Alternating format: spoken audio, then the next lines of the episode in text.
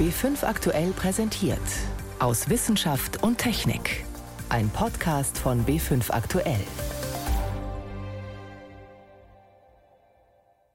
Heute mit Ingeborg Hein und jemanden, der schwer beeindruckt ist. Es war mit Abstand das wichtigste, bewegendste, positivste Erlebnis meines ganzen Lebens. Das ist so unglaublich positiv. Das muss eigentlich wieder als Arzneimittel den Leuten zur Verfügung stehen. Was für ein Arzneimittel das sein könnte, darüber sprechen wir. Außerdem informieren wir darüber, wie sich Batterien besser recyceln lassen. Als erstes aber beschäftigt uns das Coronavirus, das inzwischen nicht nur China unsicher macht. Ich begrüße Sie zu unserem Wochenrückblick aus Wissenschaft und Technik. Auf dieses Wochenende haben sich die meisten Chinesen schon seit Monaten gefreut, auf das traditionelle Frühlingsfest, mit dem das neue Jahr beginnt. Aber rechte Feierlaune will nicht aufkommen. Das Coronavirus hält das Land in Bann. In den vergangenen Tagen ist die Zahl der Infizierten kontinuierlich gestiegen, auch Tote gibt es bereits, und das Virus hat die Landesgrenze längst überschritten. Es gibt noch immer mehr Fragen als Antworten über die Lungenkrankheit, die das neue Virus auslöst. Fakt ist, im Dezember ist es in der 11-Millionen-Stadt Wuhan das erste Mal aufgetreten. Meine Kollegin Jan Toczynski hat recherchiert.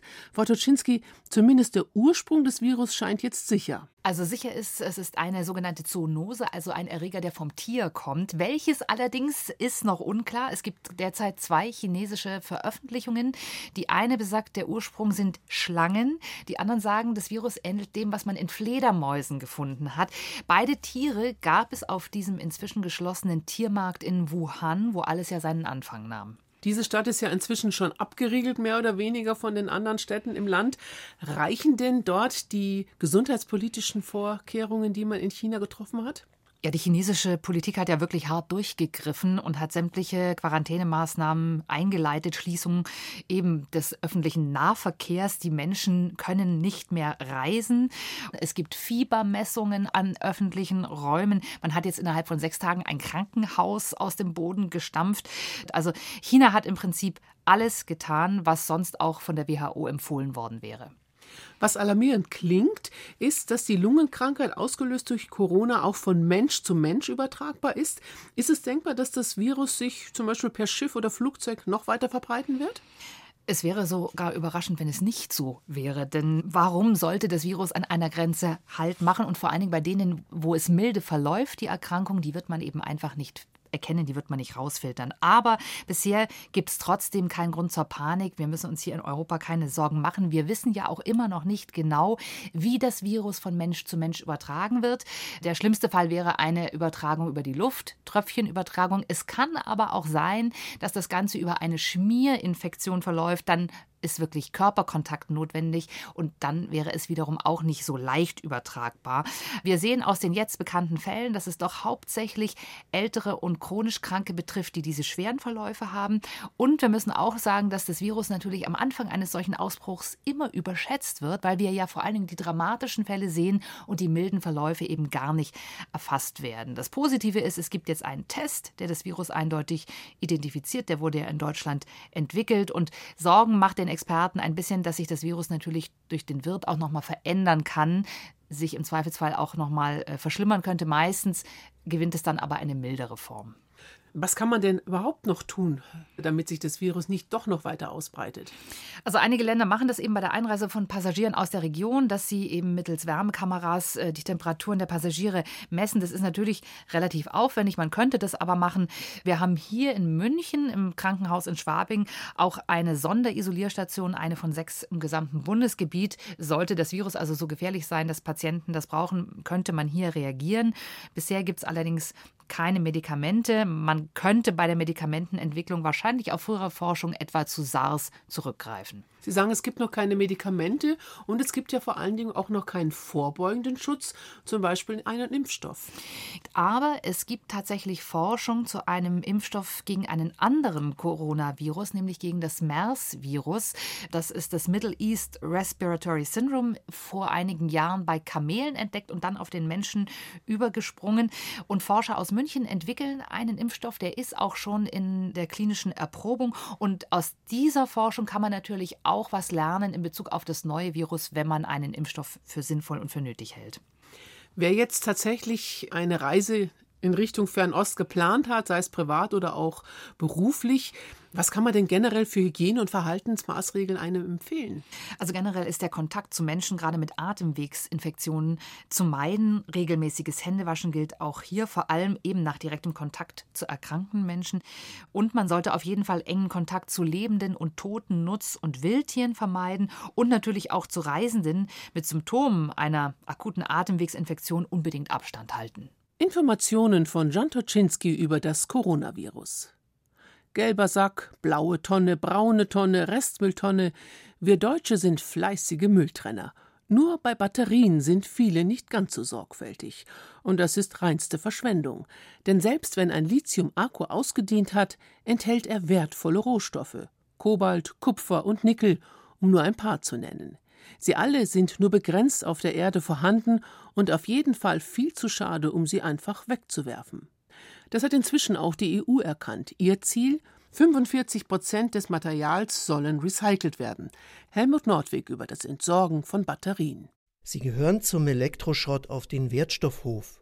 Doch selbst wenn sie dort landen, werden sie oft nicht richtig sortiert, hat Matthias Buchert vom Öko-Institut in einem Gutachten für das Umweltbundesamt festgestellt. Die landen teilweise in Hausmülltonnen. Zum Teil gibt es da große Defizite, aber bei den Elektroschrottaufbereitern, die diese Batterien nicht ambitioniert genug entnehmen. Also es liegt hier an der Sammlung und Entnahme. Anders sieht es bei den Akkus von ausrangierten Elektroautos aus. Sie werden mit dem Fahrzeug bei den Händlern zurückgegeben und landen dann in einer der zurzeit sechs deutschen Recyclinganlagen für Lithium-Ionen-Akkus. Zum Beispiel bei der Firma Umicore in Hanau, wo Frank Treffer für das Recycling von Akkus zuständig ist. Da kann man davon ausgehen, dass im Schnitt ungefähr 60, 70 Prozent der Menge in diesem Batteriesystem tatsächlich Batterien sind, also Batteriezellen oder Batteriemodule. Und der Rest sind dann Elemente aus den Versorgung, also des Kühlkreislaufs, der Verbindungstechnik oder Trägermaterialien, die Gehäuse nicht zu vergessen. Das sind alles Materialien, die eigentlich mit dem Batteriethema gar nichts zu tun haben. Zum Beispiel Kunststoff, Platinen, Kupferkabel oder Stahlgehäuse. Das ist schon mal ein Drittel des Materials. Bei dem ist das Recycling relativ einfach. Bei der eigentlichen Akkuzelle wird es nämlich richtig kompliziert, egal ob sie aus einem Handy stammt oder aus einer zerlegten Autoantriebsbatterie. Ganz unterschiedliche Bestandteile sind da auf engstem Raum verbaut. Mittendrin auch eine kleine Menge vom wertvollen Kobalt, das schon bald knapp werden könnte, und das ebenfalls teure Nickel, erklärt Urs Peuker, Professor für Aufbereitungstechnik an der TU Freiberg. Da drin stecken zwei Elektroden, das sind dünne Folien. Eine besteht aus Aluminium, eine besteht aus Kupfer. Die sind umeinander gewickelt. Diese Folien sind beschichtet mit Aktivmaterial, das aus Nickel, Kobalt, Mangan bestehen kann. Das ist die Aluminiumfolie und die Kupferfolie ist mit einem speziellen Graphit beschichtet. Jetzt haben wir schon mal vier Materialien. Die sind eingebettet in weitere Chemikalien, darunter Lithium, doch die genaue Zusammensetzung unterscheidet sich dann auch noch je nach Hersteller. Wie recycelt man nun so eine wilde Stoffmischung? Stand der Technik alles wird einfach so weit erhitzt, bis die Metalle schmelzen. Dann kann man sie chemisch voneinander trennen. So macht es die Firma Umicore. Matthias Buchert vom Öko-Institut. Beim Lithium fängt es gerade an. Es ist ganz wichtig, dass auch Lithium in Zukunft stärker und besser zurückgewonnen wird. Lithium ist nämlich als gelöstes Salz im Akku und das verhält sich chemisch völlig anders als Metall. Deshalb erforscht Urs Peuker eine andere Option, um das Stoffgemisch der Akkuzellen zu trennen. Es gibt verschiedene Zerkleinerungsaggregate, landläufig vielleicht Schredder genannt, die unterschiedlich schnell laufen, unterschiedliche Werkzeuge haben und die kann man jetzt auf die Batterien anpassen, dass wir genau das kriegen, was wir im Zerkleinerungsprozess haben wollen. Sie hören B5 am Sonntag aus Wissenschaft und Technik. Im Studio Ingeborg Hein sprechen wir über Bakterien, und zwar solche, mit denen wir im Alltag kaum etwas zu tun haben. Urbakterien. Sie haben schon vor Milliarden von Jahren existiert, lange bevor es Pflanzen und Tiere auf der Erde gab. Diese Winzlinge haben es in sich und könnten in der jetzigen Energiewende vielleicht eine wichtige Rolle spielen, wenn es darum geht, Strom zu speichern. Einzelheiten von Renate L. Eine grasgrüne, warme Flüssigkeit wirbelt in einem halb Meter hohen Glasbottich. Im Labor der Firma Electrochea in Planegg bei München werden die Umweltbedingungen simuliert, unter denen Archäen oder Urbakterien sich wohlfühlen, erklärt die Mikrobiologin Doris Hafenbradl. In der Natur leben Archäen in heißen Quellen oder Geysiren. Das ist eine Salzwasserlösung, die ähnelt verdünnten Meerwasser in etwa. Die Temperatur sind 62 bis 65 Grad und da sind Spurenelemente wie Nickel oder Kobalt drin, die von den Archäen auch gebraucht werden zum Aufbau der Enzyme. Das ist schon ein Schlaraffenland für die Archäen, würde ich sagen, weil in der Natur draußen, da muss sich schon jedes einzelne Archäum bemühen, Wasserstoff und CO2 auch wirklich zu bekommen. Während hier geben wir sehr, sehr viel Gas rein. Und dann haben wir Rührelemente da drin, die schlagen diese Blasen sehr, sehr klein, sodass möglichst viel vom Gas in Lösung gehen kann. Der Wasserstoff stammt aus einem unscheinbaren silbrigen Gerät, das Wasser in Wasserstoff und Sauerstoff zerlegt, ein sogenannter Elektrolyseur. Das CO2 hingegen fällt beispielsweise in Biogasanlagen als Nebenprodukt an. Und da zeigt sich dann der Vorteil von Archäen gegenüber einer chemischen Methanisierungsanlage. Rohes Biogas mit hohen Schwefelwasserstoffanteilen. Das könnte eine chemische Methanisierungsanlage nicht leisten, weil jedes Molekül an Schwefelwasserstoff macht schon den chemischen Katalysator kaputt. Da sind wir sehr unempfindlich. So eine robuste Biomethanisierungsanlage würde die Stadt Pfaffenhofen an der Ilm gern bauen mittels CO2 aus der örtlichen Biogasanlage und Strom aus den Pfaffenhofener Solar- und Windkraftanlagen könnte sie dann Methangas herstellen. Das Methan ginge an eine Gastankstelle, aber es ließe sich auch speichern und im örtlichen Blockheizkraftwerk wieder zu Strom machen oder einfach ins Gasnetz einspeisen. Aber das wäre noch nicht alles. Elektrolyse macht auch Sauerstoff. Sauerstoff kann ich in der Kläranlage auch fürs Belebt-Schlammbecken verwenden. Das spart mir also Kosten. Dann haben wir die Wärme, die in beiden Prozessen entsteht, bei der Elektrolyse als auch bei der Biomethanisierung. Die Wärme kann genutzt werden für die Gebäudeheizung. Ein Leuchtturmprojekt, sagt Sebastian Brandmeier, technischer Leiter der Stadtwerke Pfaffenhofen. Also wir könnten uns durchaus vorstellen, dass für die erste Richtung der Anlage Zuschüsse beispielsweise vom Bayerischen Wirtschaftsministerium fließen. Jedoch wollen wir zeigen, im Realbetrieb trägt sich die Anlage selbst und wir können eine schwarze Null damit erwirtschaften. Allerdings nur, wenn der Strom, der in die Anlage fließt, um Wind- und Solarenergie zu speichern, von sämtlichen Abgaben befreit wäre. Darunter auch, so skurril es klingt, die erneuerbare Energienabgabe. Insgesamt summieren sich die Abgaben auf 8 Cent pro Kilowattstunde Gas. Hinzu kommen noch Beschaffungskosten, Produktionskosten. Somit kostet die Kilowattstunde Gas 16 Cent. Und wäre damit unverkäuflich. Ohne die Abgaben wären es 8 Cent, dafür fänden sich Abnehmer.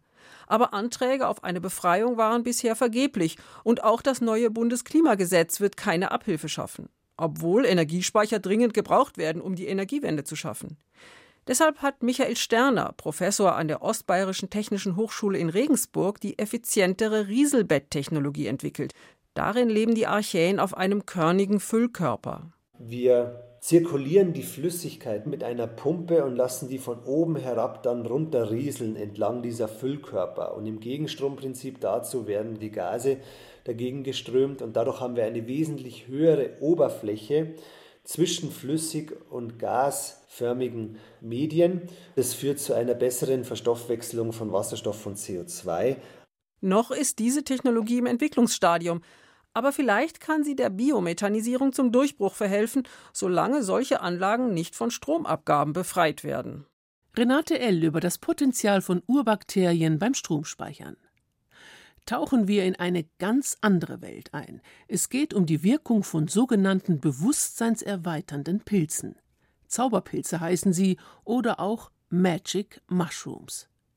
Entscheidend ist die Substanz, die sie enthalten, Psilocybin. Sie verändert das Bewusstsein und das kann ziemlich gefährlich werden. Aber vielleicht hat diese Substanz zusätzlich einen therapeutischen Effekt, und zwar bei schweren Depressionen. Das könnte ein Hoffnungsschimmer sein für Menschen, denen bisherige Medikamente nicht helfen. Aber noch ist es nicht so weit, wie Jan Rubner berichtet.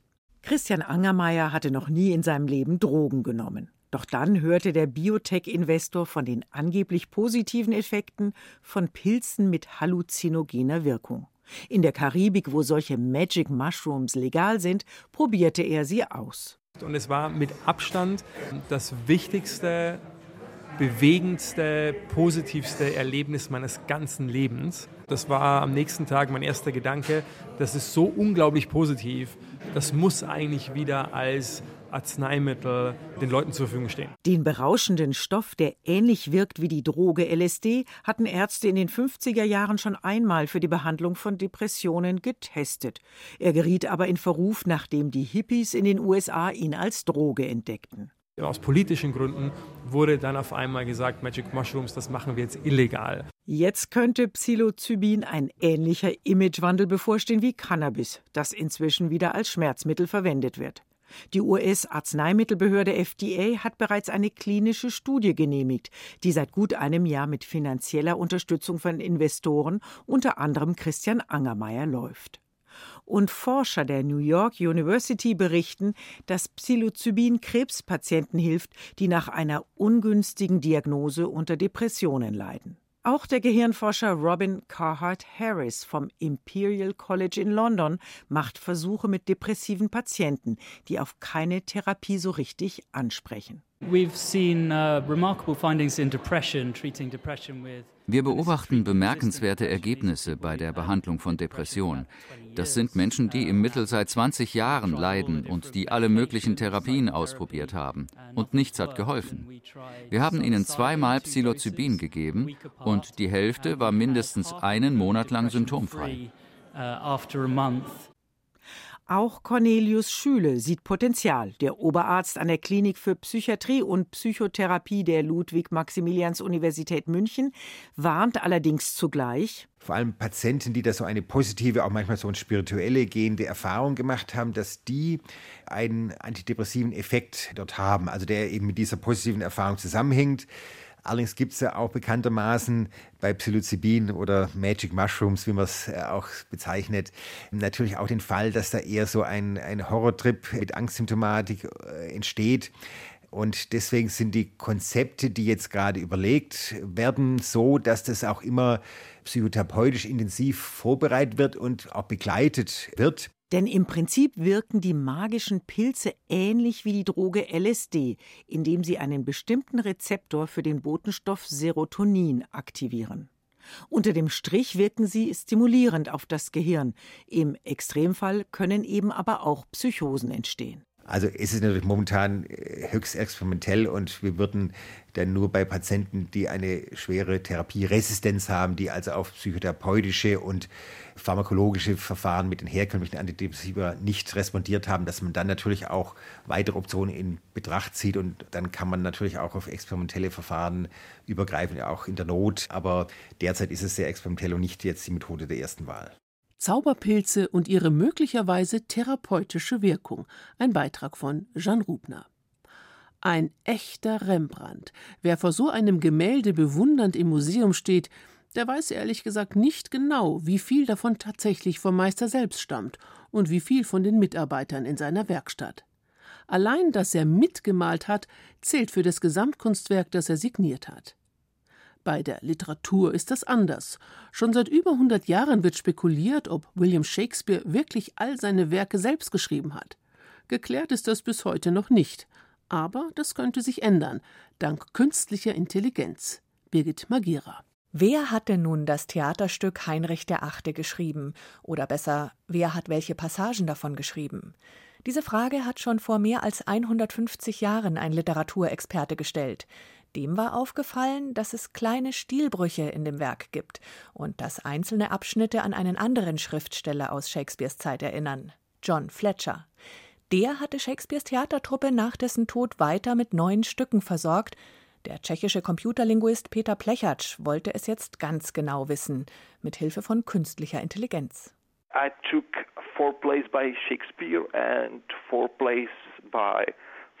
Ich habe mir vier Stücke von Shakespeare genommen und vier von Fletcher die alle ungefähr im gleichen Zeitraum von Heinrich VIII. entstanden sind. Überall habe ich die Verteilung der häufigsten 500 Wörter gemessen, aber auch wo und wie betonte und unbetonte Silben vorkommen. Es ging für den Algorithmus nicht nur um die Verwendung bestimmter Wörter, sondern auch um den Rhythmus und Gestaltung einzelner Zeilen. Der Algorithmus bestätigt in etwa die früheren Vermutungen und Analysen. Shakespeares Kollege Fletcher hat demnach fast die Hälfte des Dramas geschrieben. Zusätzlich konnte der Linguist nachweisen, dass die beiden sich nicht streng szenenweise abgewechselt haben, sondern teils einfach mittendrin. Nur ist die Maschinenintelligenz bei Literatur und Sprachgefühl wirklich besser als ein Mensch? I would say it's the word feeling that is important here. Das Wort Gefühl ist der Punkt. Mein Vorgänger kannte diese Werke sicher alle auswendig und er lag mit seinem Textgefühl, seiner Intuition am Ende auch richtig. Nur Maschinenintelligenz kann in einer Sekunde eine Riesenmenge Daten analysieren. Mithilfe des Algorithmus bekomme ich ein reproduzierbares Ergebnis, das auf Fakten beruht. Die Maschine bekommt das Ergebnis also vor allem schneller und liefert Beweise. Nicht nur Shakespeares Werk wird noch Jahrhunderte nach dessen Tod auf den Seziertisch künstlicher Intelligenz gelegt. Auch auf die Dramen des französischen Nationaldichters Molière wurde aktuell die KI losgelassen. Schließlich schwebt seit rund 100 Jahren der Verdacht im Raum, dessen Stücke hätte ein anderes Sprachgenie verfasst, nämlich Pierre Corneille. Das Problem, in Corneilles und Molières Schaffenszeit im 17. Jahrhundert gab es sehr strenge stilistische Regeln, wie man schön zu schreiben hat. Da die individuellen Unterschiede rauszufiltern, ist nicht ganz einfach, erklärt der Computerlinguist Jean-Baptiste Comps.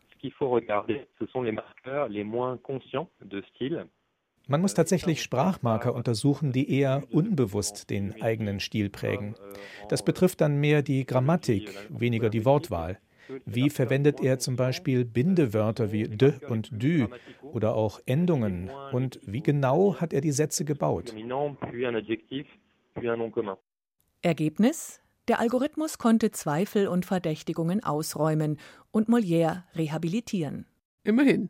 Aber diese Frage bleibt echt oder nicht echt? Bei wem liegt das Copyright bei Shakespeares Werken? Damit endet für heute unser Wochenrückblick aus Wissenschaft und Technik. Am Mikrofon Ingeborg Hein.